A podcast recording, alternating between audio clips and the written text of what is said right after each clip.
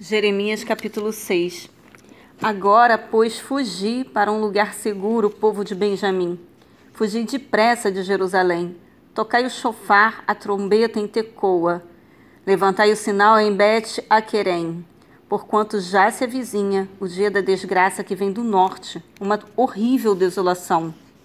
Destruirei a ti, filha, a cidade de Sião, linda e formosa com belas pastagens para onde os pastores vêm com seus rebanhos famintos, armam as suas tendas ao redor dela e apacentam à vontade, cada um seu próprio, em seu próprio lugar. Preparai-vos para enfrentá-la na batalha. Levantai-vos, subamos em pleno meio-dia. Ai de nós, que o dia declina e as sombras da tarde já se estendem. Levantai-vos, marchemos durante a noite e destruamos as suas fortalezas. Assim diz o Senhor dos Exércitos: Derrubai as árvores e erguei rampas de cerco contra Jerusalém. Ó cidade da falsidade, eis que estás cheia de opressão. Como um poço faz brotar as suas águas, assim ela faz jorrar a sua malignidade. Violência, destruição, são as exclamações que se ouvem do lado de dentro de suas portas. Há continuamente diante de mim doenças e ferimentos. Corrige-te, ó Jerusalém. Ouve a minha advertência, para que eu não me afaste de ti totalmente e faça de ti um amontoado de escombros, uma terra desolada e deserta. Assim diz Yahvé Todo-Poderoso: Eis que na terra de Israel não permanecerá ninguém. Ela será respigada e ficará limpa como uma videira colhida duas vezes. Como um lavrador zeloso colhe suas uvas, Assim repassas os ramos cacho por cacho. Mas, ó Eterno, a quem mais poderei eu pregar ou advertir? Quem me escutará? Os ouvidos destas pessoas são incircuncisos, obstruídos, teimosos, um povo que não deseja ouvir-te. A palavra de Evé é para eles desprezível, não encontram nela nenhum motivo de satisfação ou prazer. Mas a ira do Senhor dentro de mim ferve a ponto de transbordar já não posso retê-la. Derrama, pois, sobre as crianças na rua e sobre os jovens que se reúnem em grupos, porquanto eles também serão atingidos e capturados, assim como maridos, esposas, idosos e até aqueles de idade bem avançada. As casas deles passarão a outros, seus campos juntamente com suas mulheres, assim que eu estender a minha mão contra os que vivem nesta terra. Palavra do Senhor. Desde o menor até o maior, todos são gananciosos. Profetas e sacerdotes agem do mesmo modo. Todos são falsos e vivem na prática do engano. Eles tratam da ferida do meu povo como se não fosse grave.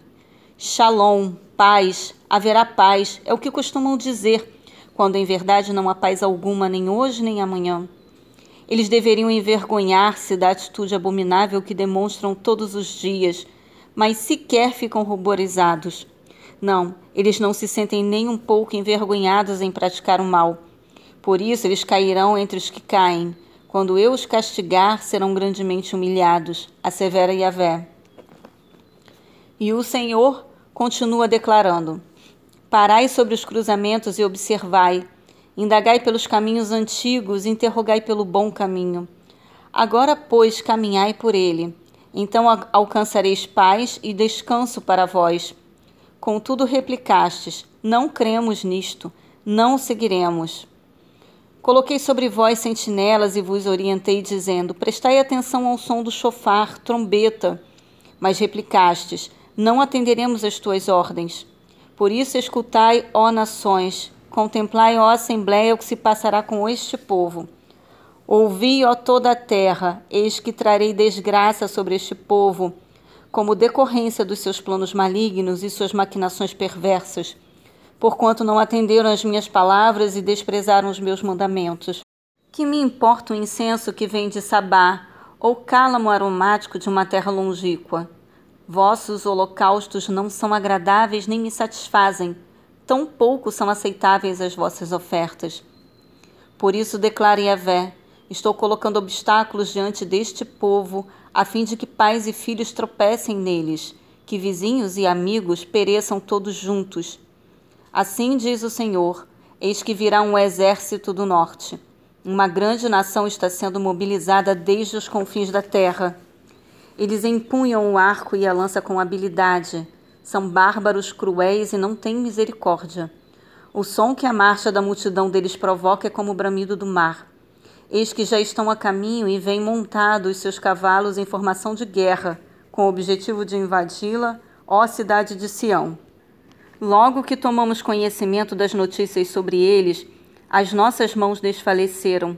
A angústia se apoderou de nós, uma dor como a da parturiente.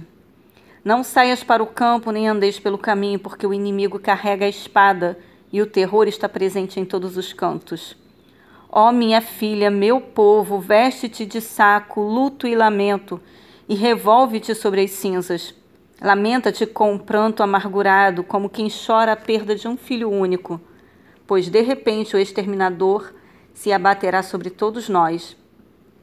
Eis que eu mesmo o designei para exterminador de metais e provador do meu povo, para que avalies e submetas à prova o procedimento deles Afinal, todos eles são rebeldes, obstinados e propagadores de mentiras e falsas acusações.